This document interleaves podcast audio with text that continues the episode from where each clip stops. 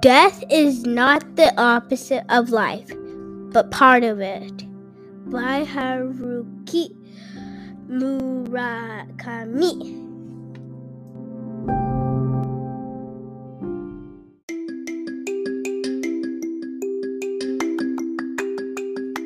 ナースターミナルプレゼンツナスタミラジオ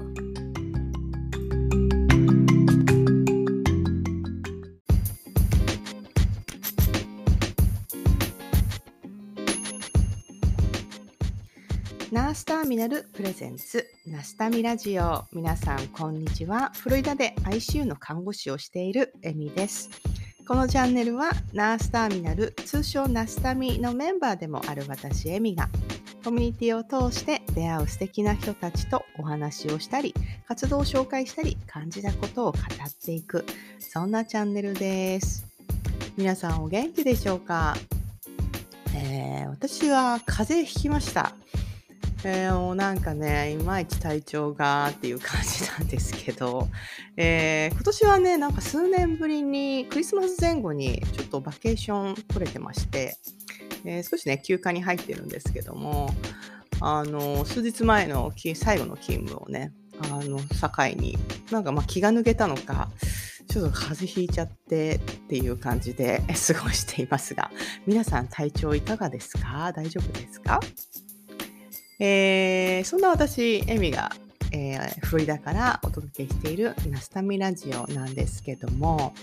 えー、今回は少しちょっと、あのー、ディープな話題というか、まあでも看護師としてはいつも隣り合わせの人の死っていう、えー、トピックで、えー、少しお話しした内容を、えー、お届けします。えー、皆さんは人の死っていうのを目の当たりにしたことありますか？大切な人を亡くしたことありますか？えー、人が人の再起を目の前にあなたはどんなことを思うでしょうか、えー、私はね、えー、こんなトピックを、えー、少し触れようかなって思ってて、まあ、そんなことを考えてる時に、まあ、話の流れで私子供、えー、10歳と6歳の子供がいるんですが、まあ、子供たちにそんな話題を振ってみたんですよね。もしお母さんが、うん、なんか病気かなんかですごく苦しそうにしていて、なんかちょっと死んじゃいそうっていう時があって、その時にあなたたちはどんな思いになるかなとか、えー、もっとどうしても生きてほしいって思うかなとか、痛みなくもうちょっと楽にしてあげたいって思うかなとか、なんかいろんな話をね、したんですね。で、まあそんなことを聞きながら、えー、私の2人の娘たちは涙をちょっと浮かべながら真剣に考えていたんですね。いやお母さんずっと生きててほしいけどどうしようかな。やっぱ痛いの見てるの私も辛いなとか。なんかうーんなんか人の死を考えるっていつか起こることなんだけれどもやっぱりいろんな感情が湧き出る、そんな話題だと思うんですね。えー、ナスタミラジオ、え、第20回は、オーストラリアの、えー、ホスピスナースの、えー、ルリさんとお話しした内容をお届けするという形になります。えー、ルリさんはね、えー、ホスピスナースとして、あとは、えー、なんていうかこう、マインドフルネスとか、まあ、人の心のケアっていうところを、少し、すごく、あの、興味を持って、えー、勉強していたりする方なんですけれども、私たち看護師って、やっぱ人の死と隣り合わせで、やっぱ仕事をしているっていうところがあって、まあ、本当にいろんな思いでね、えー、患者さんと関わってたりするんですね。で、なおかつ、やはり私たちみたいに、えー、他の国で、えー、見取りなり、えー、患者さんなりなり家族その家族と、えー、その最後を迎えるえー、時に、まあ、どんなふうにアプローチしていくかっていうところって、まあ、異文化背景もあって、まあ、すごくこう課題が多かったりするんですよね。まあ、そんな内容を、まあ、瑠璃さんと、まあ、いろんな自分たちの思い出話というか、えー、私もね、本当にいろんな患者さんを見とったりとか、まあ、いろんな思いになりながら、えー、今 ICU で、えー、看護をしていて、まあ、そんな思いをね、瑠璃さんに聞いてもらったりっていう、まあ、そんな回になっています。えー、皆さんは今回のね、えー、お話を聞きながらどんな風に、えー、考えるでしょうか？えー、あとはね、なんかルリさんの、えー、なんていうか穏やかなというか、とてもあの癒しの声に、えー、私は本当に癒されて、なんかこう、あの心が穏やかになるみたいな回にもなっていますので皆さん楽しんでいってくださいね。それでは Let's get started. Enjoy!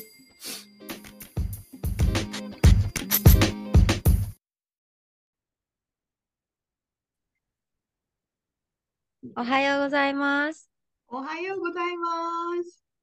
あ、外。います。ちょっと今日は天気が良かったので。うん。何時ですか？今。まあ、朝の8時半ですね。聞こえますか？聞こえます、聞こえます。バッチリです。よかった。私、録音ボタン押し忘れちゃうので、もう録音ボタン押しちゃってるんですけど、一応断りだけ。あ、了解です。はい。なんか、あれなんです。この前も喋りに夢中で、録音ボタンすっかり押すの忘れてて、っていうことがあって。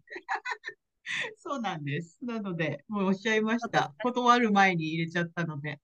いやいや、大丈夫です。よろしくお願いします。はい、そちらはお願いします何時でしたっけ？こちらはですね、今5時ですね。夕方の5時で、今ちょうど子供たちが、お学校から、うんと、むか、ん？お学校に迎えに行って帰ってきて、えー、お風呂に一緒に下のこと入って、髪の毛まだびちょびちょみたいな感じで。やっぱり。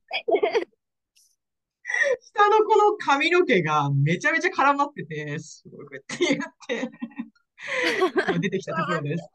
もう、あれなんですよね。やっぱ髪質が全然なんか私と違うので、やっぱなんか。ちょっと柔らかい感じですかね。そう、絡みやすい髪の毛で、こうやって結構解いて、うん、はい、戦って今出てきたところでした。すいません。髪の毛びちょびちょ、すっぴんぼうぼうで。いや、忙しいですね、ママの一日は。いえいえいえ、大したことしてないんですけど、そうなんです。今日は一緒にお風呂に入って、はい。なので、いや、なんかすごい、ルリさんと話したいことが結構あって、ね、なんか、あれですよね。前、あれ、何が発端でしたっけ？なんか、ホスピスの話、いやぜひしたいなと思って、ウィズドローケアをした時だったっけな？見取りの話をしてて、うん、私がこうしたんじゃなかったでしたっけ？そうですよね。私もちょうどその時、あの、受け持った患者さんが、ウィズ、ウィズドローケアって言って、まあ、要は、抜管を、あの、もうして、まあ、自然の状態にして、まあ、あとは本人の、あの、なんていうか、体の、自然の体のあの力に任せて、まあ、はい、うん、ケアを続けるというか、ちょっとホスピスとまた違うケアなんです。なんか、うん、まあ、プロセスなんですけど、はい、うん、やった時と重なったんですよね、確か。なので、すごいなんか私の中で結構、なんか、うん、なんか結構考え深いものがあって、うん。はい。なんか、そう、確かルルリさんのこの投稿が、なんか、うん、なんかグッときたっていうか。私もそのウィズドローケアっていうか、あのやっぱホスピスと ICU の、うんまあ、見取りとかって違うじゃないですか、その対応とか、うん、家族のその、ね、プリペアレーションもすごく違うので、またさらにその ICU でやっぱね状態が変わったりそういうことを話すっていうのは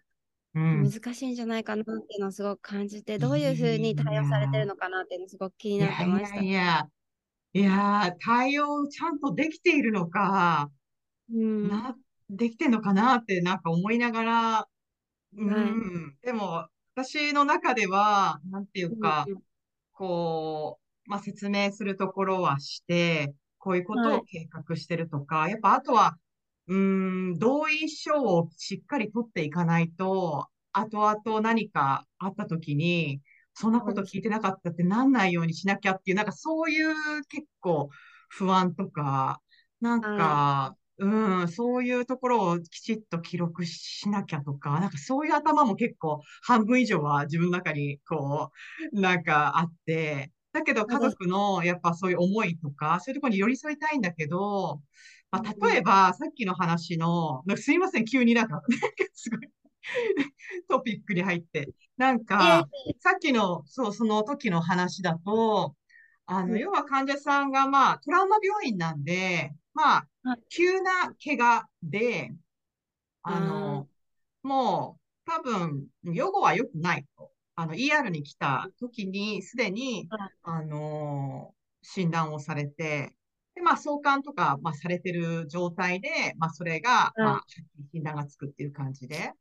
あうんの、うん。で、家族は、送還されてる姿とか、まあ、こんな状態の姿って、あの、その患者さんらしくないから、もう全部取ってほうん。しいっていう。まあ、そはい。れで、えっと、別にその延命は望まないっていう、まあ、そうはい。いう話になってってなってくると、結局、まあ、そういううん希望があれば、まあ、全部取っていくんですよね。で、まあ、はい。こ、あー、まあ、コンフォートケアというか、まあ、そっちうんに行っうん。ていくんですけど、うーん、まあそこに至るまでには、やっぱりドクターのその説明をしました、同意しましたっていうのが、例えばドクターも2人のサインが必要だったりとか、うん、ん。家族のその同意しましたってサインも何個かプロセスがあったりとか、で、ホスはい。ピスナースが、えっと、介入するケースではそれはないので、結うん。局、その、なんていうか、ナース、担当ナースが、まあ結はい。局、まあそこで対応していくっていう形になって、まあう要。は、抜管をする前に、もう全部なんかこう、うん時間な、な、その何分前にモルヒンを打つ、何分前に何々を打つみたいな、なんかそういうはい。感じで、まあ、抜管をして、まあ、そのままスーッと亡くなっていく方もいるし、まあ、それで、うん。あのーそのまま結局体がまだこう耐え抜いて、まあ、そのままはい。生きていって、まあ、それがちょっと時間経てばホスピスのナースに依頼するっていうケースもあったりとか、なんかそんなはい。感じなんですよね。はい。なんで、っていうのを、私はなんかこう、あの日は、あの、もう、えっと、ビズロケアをやる、病棟でやるっていうふうに ER から送りをもらった人だったんで、あ、そうなんていうか、えーみたいな、なんか、うん、なんかど、ね。どう対応したらいいんだろうっていうか、もうそこでもう結構ドキドキしてて、まあ、家族はいはい。ももう、なんていうか、もう、もう準備、心の準備は満タンって感じなんだけど、やっぱりそのプロセスってやっぱり、なんていうか、ね、ううん。ん、なん、大事なうん、時間っていうか、うん、い、そうなんです。でも。そうで、そうそうそう。なんかすごい、なんか、うん、私もなんか、初めてだったし、そういうのを最初から最後までっていうのも。はい。まあ、結局その患者さんはね、私の勤務中には全然、あの、あの、スーッとはなくなっていかない患者さんだったんで、多分ホスピスに、こう、あの、うん。移行していった人だと思うんですけど、やっぱりそれも抜管してみないと、そのね、アウトカムがわかんなかったりとか、とか、でも家族はやっぱ、まあ、準備満タンと心に決めてはいつつ、やっぱりその瞬間とかっていうのはドラマティックになるわけで、なんかそこでなんかもう結構、多分半分以上は立ち尽くしてる自分の姿があったりとかして、声のかけようが、なんていうか説明をとりあえずこういう感じで、こうやって何、何時ぐらいにこういうふうに計画していますとか、もうなんかそはい。ういう形式的なことで、どんな言葉かけても、なんていうか、うん。なんかちょっと薄っぺらい感じに思えちゃってとか、なんか、すごくなんか思い出深い。そ う、だから、じ、黙ってこう、うんとか、見守るしかできないのかなとか、変に声かけてもなんかちょっと違うよなとか。ううん、だか。ウィさんとかって、どんな風に、あの、ホスピスで、まあ、ちょっとまたね、あの、現場の内容は違うかもしれないけど、こんな感じでやってんのかなとか思って、思ってた。うんうんあありがとうございます。うんうん、私もあ、まあ、ホスピスで働き始めたのがちょうど1年前ぐらいで、うん、あですごい緩和ケアをずっとやってるわけではなくて、まあ、日本で、あの外科病棟、今後外科病棟でで、日本のシステムってまたオーストラリアと違って、うん、その私の病院は民間病棟だったんですけど、結構主治医が最初から最後まで、あの、ケアをするって感じだったので、まあ、診断から緩和ケアまで結構見てる病棟だったん。ですね。だから外科だったんですけど、緩和ケアもちょっとやる機会があって、あのそういうところから、まあ、将来緩和ケアになりたい、やりたいなっていうところで、まあ、こっちで機会があったので、ホスピスにちょっと今いるんですけど、うん、うん、やっぱ日本とオーストラリアって、はい、その、うん、死、まあ、例えば死に対する考え方とか、はい、亡くなった後の、例えばエンゼルケアがあるなしとか、そういうとこって違いますか、はい、日本とオーストラリアって。違いますね。まあ、この前もね、ナスタミのところであのエンゼルケア、うん、あ、誰かが言ってたのを見たんですけど、うん、こっちエンゼルケアみたいなものがないんですよね。うん。まあ、うん。アメリカもです。ないですか？アメリカも、うん、そう。それはちょっとびっくりっていうか、特に私、ホスピス入職した時に、うん、結構さっぱりなんだ、おあの患者さんが亡くなった時にっていうのをすごく思って、日本の時はね、すごく忙しくても、やっぱりその、体を一から洗って、化粧まではしなかったんですけど、結構エンゼルケアって大事な瞬間じゃないですか。でも、うちは、まあ、体を拭いて、まあ、パッドとかが汚れてたら変えて、うん、っていう感じで、もう本当にタスクみたいな感じだったので、うん、あ、寂しいなっていうのがあって、あとはやっぱり、オーストラリアは、なんだろう、文化がいろいろ違う文化の人がいるので、考え方の違いとかもすごくあって、まあ、さっきのバック話ではないけど、ホスピスの中でも、あの、まあ、文化によっては、その、何、使う言葉とかをすごく気をつけてくださいって、家族にたりとか、そう、家族。例え、例えば？そうですね、あの、どういうことがあったかな？例えば、まあ、あの、私が一番結構ショックっていうか思ったのは、うん、本ではやっぱ死ぬっていう言葉って使う使わないじゃないですか。うん、でやっぱりちょっと柔らかに言って、基本的に意識が伝える、インフォームドコンセントとして、うん、まあ、こういう状態で、まあ、ちょっと時間が少ないですみたいな感じで言うんですけど、結構こっちだと看護師もあの説明しっかりしなきゃいけなかったり、はいはい、クリアな情報を伝えるっていうのがすごく大事になっていて、アメリカでもそうだと思うんです。うん。うん。うんその看護師が、あの、あなたのお母さんはもう死にます。Your mother is dying っていうのを聞いたことがあって、そういうふうにクリアに言うん。だって最初思ったん。ですよ。あちょっと私にはショックで最初、うん、なん。かいろん。な伝え方があるから、あ、うん。うん。うん、大って言葉使っていいん。だってちょっと最初思って、僕によってはもう本当それってすごい、えってタブーなかんあのカルチャーの人いたりするし、うん、そういうのはすごく気を使わなきゃいけないなっていう。うん、ちょっとそこは結構自分の中でジレンマでしてね、あ私がそういうふうに言われたら結構刺さるなじゃないけど、多分家族たのわかると思うけど、うん、そこまで言われて、結構あの耐えられない、ね、家族もいたりするので、うん、言葉とかに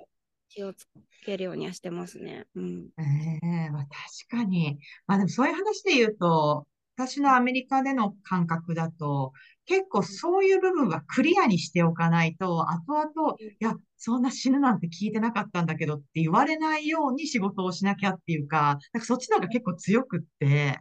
なんか、やっぱ訴訟とかそういう頭がいつも横に隣り合わせで仕事をするっていうのって結構アメリカのナースってあったりして、なんか説明っていう部分では、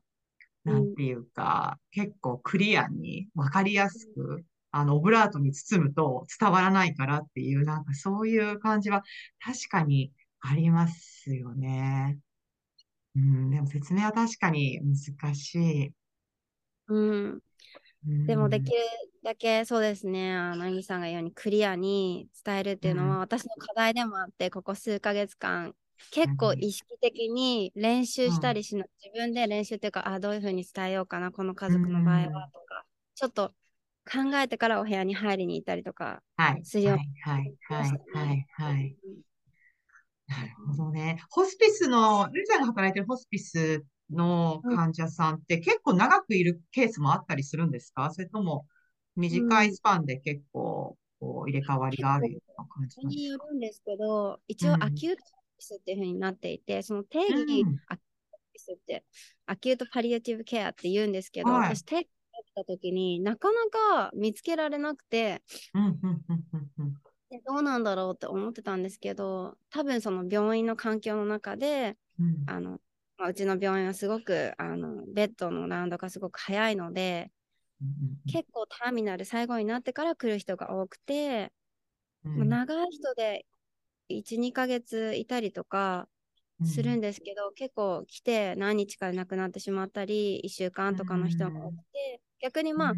ちょっとよく、よくはならないけど、状態が、あの症状が軽くなって、少し過ごせるっていう人もいるんですよね。たまに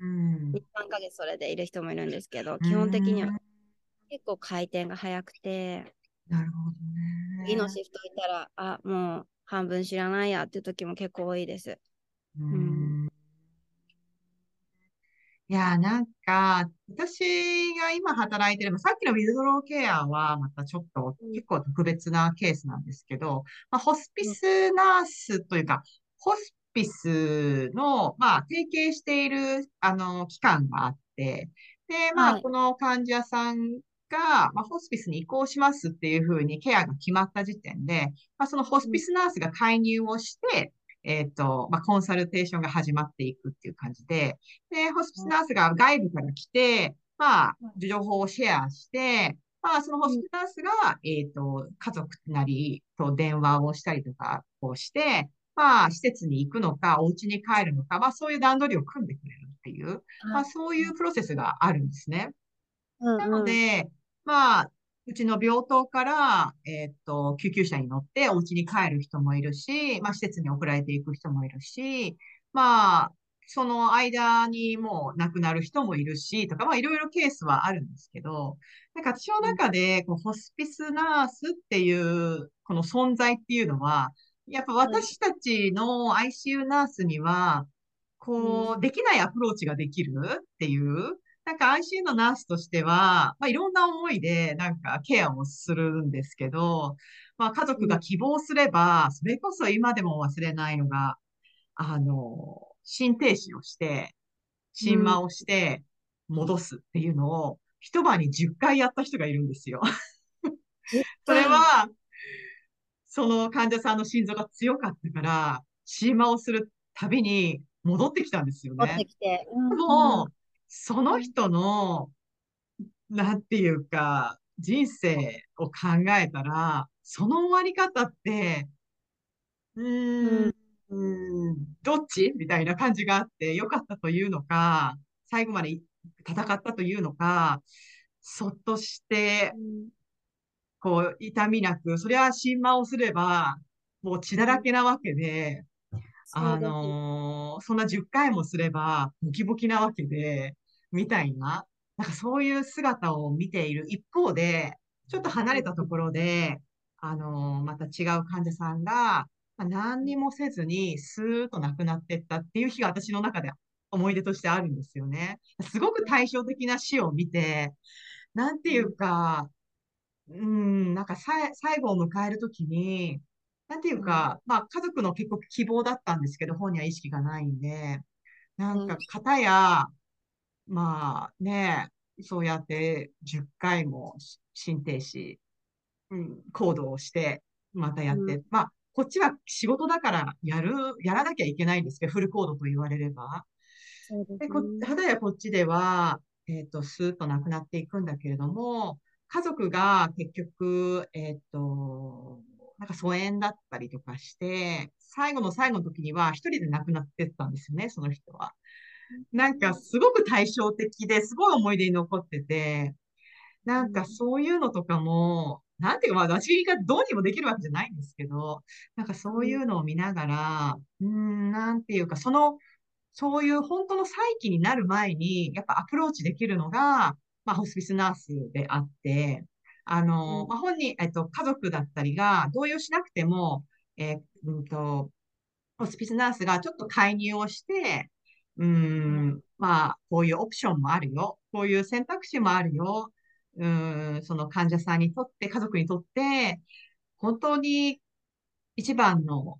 選択ってどれかな？みたいなアプローチをできるっていうのがホスピスナースっていうふうに私は見ていて、やっぱ、ICU ナースとしてはオーダー通り、こう、心臓を動かす、血圧を上げる 呼吸を整えるっていうアプローチになってしまうので、なんかすごいそのホスピスナースの力っていうのは、すごい横で見てても感じていて、なおかつ、なんか、私のこっちですごくお世話になっている友人がいて、が、旦那さんが亡くなっちゃったんですけど、あの、もう、やっぱり、ある程度のところまでは何回も手術をして、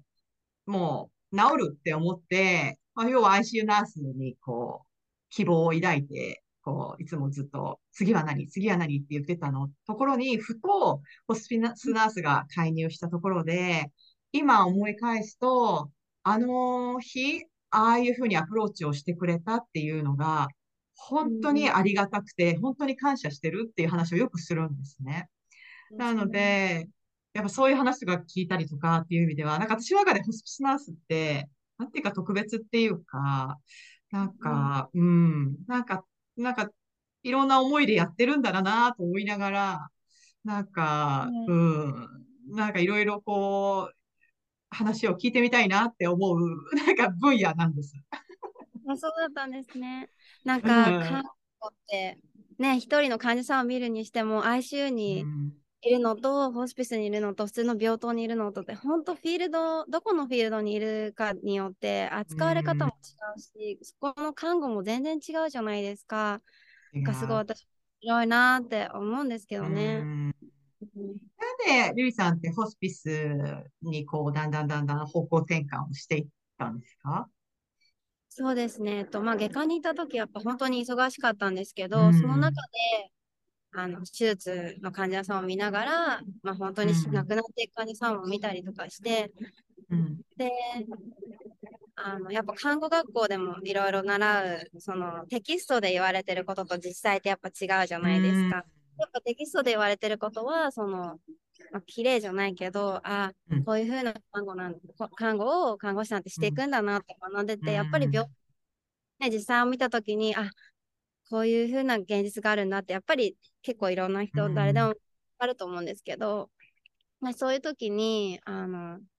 やっぱ忙しい中でも、その一人の人として、あの、最後の人生をしっかり見取りたいなっていうのをずっと考えて、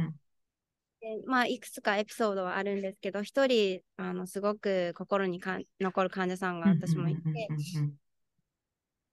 その人もやっぱり診断の時からずっといた患者さんで、うん、60代ぐらいの女性だったんですけど、もう本当に母親も経験してるし、孫はいなかったのかな、子供がすごく素敵な方だったんですね。で、個人的にもまあ、で、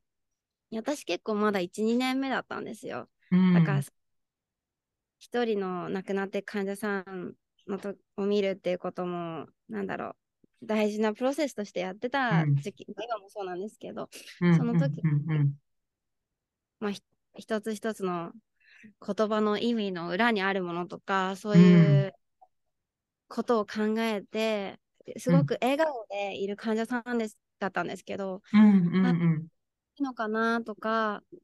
本当はあどういうふうに思ってるんだろうとか、すごく感情、心の部分を考えるようになって、で、私が、まあ、夜とかね、夜勤をしてると、やっぱ患者さんってそういう時に不安を出したりとかするじゃないですか。少し病棟がちょっと落ち着いた時に。で私も患者さんのところに行って、辛いですよねって大丈夫っていつも笑顔ですけど、私、まだ若いし、あの、わからないこともいっぱいあるけど、あの、うん、何か私にできることがあったらいつでもいてくださいって、そばにいることはできるので、みたいな感じで伝えて、で、そういうふうにして、そのリレーションシップを作っていって、で、結局その患者さんが亡くなってしまったんですけど、うん、まあ、旅に最後の方も、もうルリちゃんが来てくれて、本当によかったって、で、で、あなたは看護師になるために生まれてきたんだねって言ってくれたんですよね。そこってやっぱ残るじゃないですか。で、それで、あ、私、よかったね、看護師さんになってって言って、ってなるっていうことは変えられないし、その、がん、ね、私たちが治療できるないけれど、心の支えになることはできるのかなと思って、そこからやっぱ緩和やりたいなっていうふうにはずっと思ってました。うん。なるほどね。いや、私は、あの、母も看護師なんですね。なんかまだ70超えて現役でやってるんですけど。うん、あエミさんのかお母さんもパワフルそう。エミさんがそうだ。うん。置いといて、あの、私はやっぱり子供からの頃から母の看護師の姿っていうか、まあ、姿っていうか看護師としてのお話っていうのを、まあ、うん、まあ、こんな感じの今日患者さんがとか、今日仕事でこんなことがあってっていうのを、まあ、ちょこちょこちょこちょこ聞きながら育ってきたんですよね。私はなんか、もともと看護師になりたいっていうよりは、違う仕事したいな、どうせなら、みたいな、なんかこう、違う道を歩き歩きたいって最初は、あの、思ってた人だったので、あの、うん、思ってたんですけど、でもなんか私の最初、やっぱり看護師って魅力的だなと思って、あの、看護師の免許を取りたいなって思ったので、はい、あの、母の、もうずっと私の中の、まあ、私の中の看護の、もう、なんていうかな、あの、基本っていうか、多分こういう看護がしたいっていう、あの、思いが、まあ、母が患者さんを受け持ってた人、あの、受け持ってた患者さんが、えっ、ー、と、まあ、もう本当に、うん、もう、多分もうそろそろ亡くなるっていうような時に、えっ、ー、と、あの、ワンカップあるじゃないですか。ワンカップの、あの、お酒っていうのが、まあ、お酒が大好きな人で、あの、酒飲みてえなーって言ったと。あの、病院でね。なんか今考えると昔、なんで病院の売店にお酒が売ったんだろうって思うんですけど、まあ、とにかくその、ワンカップのお酒、あの、日本酒のお酒が、まあ、売ってて、うん本当なら病院で患者さんにお酒をあげるなんてありえないんだけれども、母はその患者さんのことをよく知っていて、まあお酒が大好きだと。で、まあもう亡くなっていくっていう、まあそういう状況で、母は売店にいてそのお酒を買って、その患者さんにあげたっていう話で、まあ、昔々の話なんですけど、あの、で、その患者さんはそのお酒を一口飲んで、うわ、うめえって言って、その言葉が最後で亡くなったっていうエピソードが、まあ、私の中では本当にずっといつもある、なんかなんていうか、エピソードで、やっぱりなんか多分、私は今までの看護師としての仕事って、まあ、病院で決められた、こう、ルールにのっとってやらなきゃいけないっていうのがあって、そんなお金さんにね、欲しいからってお酒あげるなんて、まあ、できる環境に今までは働いたことはないんだけれども、でもなんか、うん、まあ、その、まあ、昔々、母が看護師として、あとはその人を一人の人生の最後のあを迎えるっていうのを、こうちょっと、あの、目の前にしたときに、母がやったことって、なんか本当にその感じになって嬉しかったんだろうなっていう、なんかそういう思いがずっとあって、私はなんか多分一番目標にしてるところはそういうところなんですよね。なので、やっぱでもそれってなんかちょっとホスピスナースがやってることに近いっていうか、なんか、そういう気持ちもあったりして、なんかそういうエピソードってなんかやっぱきっとみんなにありますよね。なんか、こう、看護師やっぱいいなって思うっていうかね。うん、うん、はい。いやー、ほんと素敵な看護をされましたね、きっと。だってお酒を、それが本当患者さんのしたいことだったし、その時の、なんだろう、大事なことじゃないけど、その患者さんにとっての人生の中の大事な瞬間じゃないですか。それをケアできたり、サポートできるので、やっぱ、なかなかできることじゃないんですけどね、実際は。確かに、特に日本はまだね、なんだろう、お酒をね、病院で出したりとか難しいですもんね。うん。あれですか？その今働いてる場所ってどれぐらい受け持ちっていうか、なんか担当みたいなのやっぱあるんですか？そうですね。一応受け持ちは4人ぐらいまでなんですよね。1シフトで。で、夜勤になると、私の病棟患者さん16人、16のベッドがあるんですけど、2人の、夜勤はちょっとヘビーな患者さんが多いときはかなりヘビーなんですけど、はいはいはいはいはい。そういう時に、そうですね、亡くなる患者さんがいたり、まあ、あの、まあ、入院すぐしてきて、まだ歩ける患者さんもいるんですよ、入院してきた時。歩いたりとかして、でもやっぱがんの末期だとすごく進行が早か早くなってたりするので、その前の患者さんは30分ぐらい前まで一人で歩いてあのおトイレに行ってたり、あ、行ってたんですけど、その30分後にお部屋見に行ったら亡くなってたとかもあったり、結構あの予期できないような場面もたくさんありますね。でその場面場面であの対応してするようにはしてるんですけど、まあ、例えばそういう時は、ね、家族が必ず患者さんが亡くなる時はあの患者患者さんの横にいたいっていう家族もやっぱりいるわけで、その時のやっぱコミュニケーションもすごく大事だなってすごく最近感じて、やっぱ看護師がこうちょっと伝えて電話をしたりとかすると、やっぱ患者さんの方されたりするんですけど、誰にもわかんないですもんね。その患者さんが本当にいつ亡くなるかっていうのは予想できなたりするので、うん、そのバランスがうんうんうんうんだなって思います。うん。あの、ケアの内容としては、やっぱり交通ケアというか、なんていうか、痛みのコントロールっていうのがやっぱメインになってくるんですか？そうですね、疼痛ケアと、あと、まあ、症状マネジメント。うん。まあ、あの、すごく気持ちが悪い患者さんがいたり、まあ、痛みっていうのがやっぱ多いですかね。がんの患者さんが結構いるので、痛みとか、あとは傷のケア。うん。まあ、なくなるって分かってても、やっぱり褥瘡をできるだけ作らないように、すごく対抗、時期にはするようにしているので、うんうんうん、そうですね。あとは心のケアと家族のサポートっていうのは、もうメインになるぐらい大事にしています。うん。なんか、あるんですか？なんか病棟で、こう、なんか、なんだろうな、ルーティン化されてる、なんかこう、心のケアに対する、こう、こういうケアがあるとか、なんかそういうのってあるんですか？それともなんかまあ、放出して、その度にちょっとお話を聞いてあげるっていうのを、それぞれの看護師が気をつけてやっているっていう感じなんですか、うん、そうですね。まあ、その担当の看護師がいるので、その時に、まあ、あったエピソードとか、その家族がストレスだったりしたら、まあ、必ず聞くようにはしてるんですけど、ハストロケアっていうあのチームがあって、その心のケア、スピリチュアルのケアのためにいるチームがあったそこにあの送ったりとか、できてもらったりとか、あとはソーシャルワーカーとか、あとはマッサージの人とかもいるので、そういう人とちょっと、いろんなアプローチをするようにはしてますね。うんうん、確かに、うちのね、病院も、もともと教会の病院っていうのもあって、うちの病院の一角にチャペルがあって、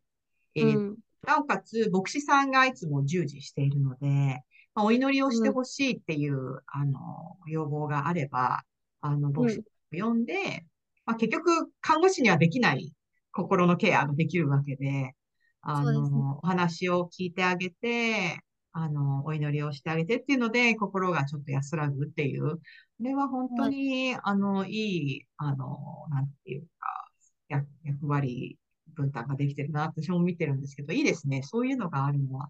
なるほどね。うん。さっきもあのやっぱ話に出たけどその人の人生をやっぱ見るっていうところで、うん、まずは話を聞いてどういうことを最後に望むか、まあ、ウィッシュであ、ウィッシュとかウィルの部分を汲み取って、うん、まあ、最後はねさんがお話できないこともあるからそういう時はまあ、どういうことを言ってましたか？とか家族がどういうことを望むかっていうのも含めていろいろ話を聞いて、で実現できることはないかとか、どうしたら実現できるかっていうのをまあチームで考えて、例えばこの前もあったんですけど、患者さんの娘さんが結婚をするになってて、はいはいはいはいはい。まあ、よくちょっとあるエピソードかもしれないんですけど、うん、部屋の一つでちょっとそういうセレモニーをやったりとかして、うん、でやっぱ思い出に家族の思い出にもなるしやっぱそういう瞬間って大事じゃないですか。だからそこをどういうふうに実現していくか。でまあ心のプラス患者さんがそのなんだろうエピあのウェディングの最中にできるだけ痛みが少なくなるように、あと気持ちがないようにって、そのマネージメントは看護師の多分仕事なので、そのどれくらい前に薬を言っとくかとか、まあ、ドクターとか、ナーシングプラクティショナープラクティショナーと、まあ、連絡、連連携を取って、あの薬をその時のためにちょっとスタートの、なんていうんだろう、日本語では。とまあ、その時のための薬をあのオーダーしてもらって、患者さんにそれも説明して、家族にも説明して、じゃあこのタイミングでこうしましょうみたいな、結構プライなるほどね。いや、でもちょっと、なんかこう、やりがい感じちゃいますね。そんな、あの、ね、ところで、それでね、うまくいった。らね、うん、ああ、いいことしたなって勝手に自己満かもしれないけど、でもなんか、いや、でも、いや、でも、やっぱり、それはすごいですね。ああ、なるほどね。そういう看護もあるんだ。いやいいですね。そういう時は、ああ、こういう看護ができていいな、よかったなっていうのは思いますね。うん、それは思う、絶対。うん、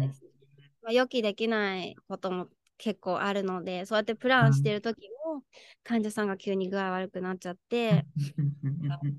になったりっていうこともやっぱあるので、そう結構ピースフルなイメージ、ホスピスってあるの、ある人もいないんですけど、結構そういうシリアスなシチュエーションも同時に来るので、そこは心の準備をいつもしてるよ、しとくようにはしてるんですけど、でも結構、なんていうか、ある程度看護師ってそういう場面でこう凛としていなきゃいけない立場だったりするじゃないですか。はい、なんかこう、やっぱ感情に任せていくと、あ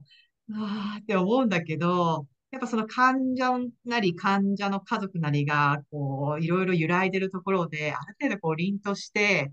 これは今こうすべきだよとか、こうだよって、うん、なんかそういうことをうん、しなきゃいけないっていう立場っていう部分で私は結構なんかこう、結構心をこう、なんていうか な、なんか準備をして、こう話しに行くっていう感じがあったりはするんですけどね。そうです。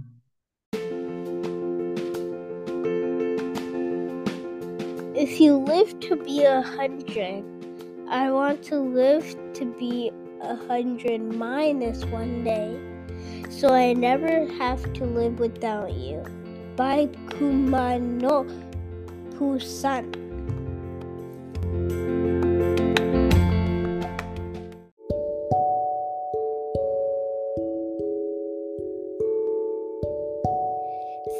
You, nurses. I appreciate you so much for working for people. You guys are so cool.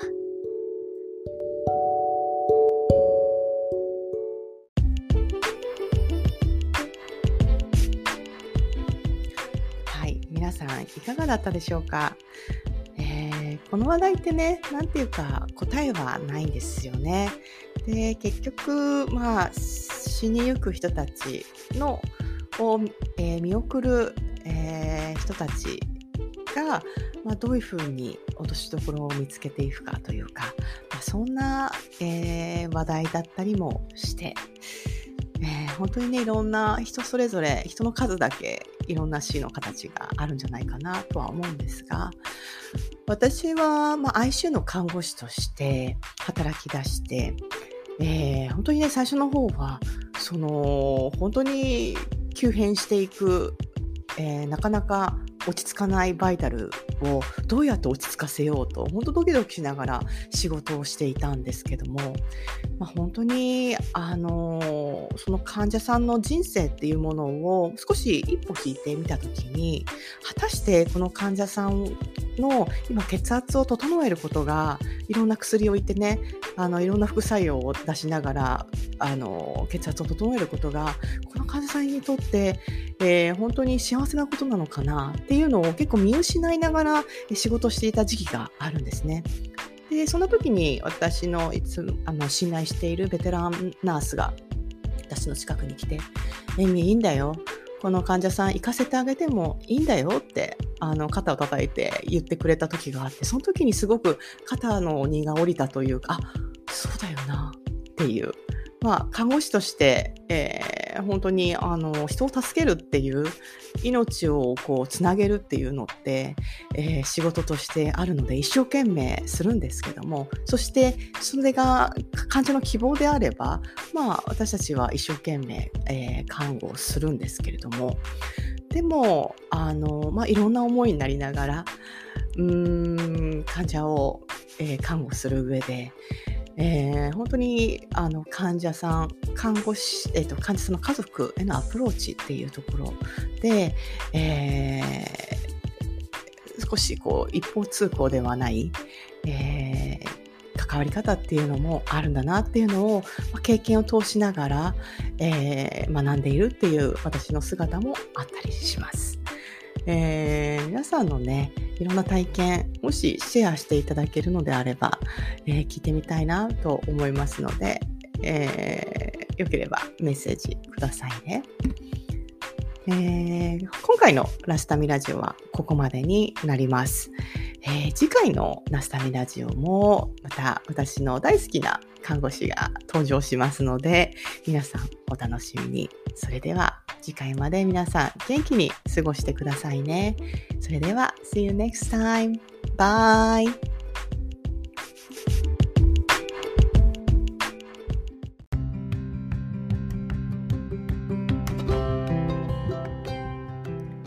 ナースターミナル通称ナスタミは世界で活躍する国際看護師たち同士そして目指す人たちが知る楽しむ交流するをコンセプトとした国際看護師コミュニティです。国際看護師を目指す学生や看護師たちがなりたい看護師の形が見つかる、目指せる、そして実現できるような情報を発信しています。インスタグラム、YouTube など SNS もありますので、ぜひチェックしてみてくださいね。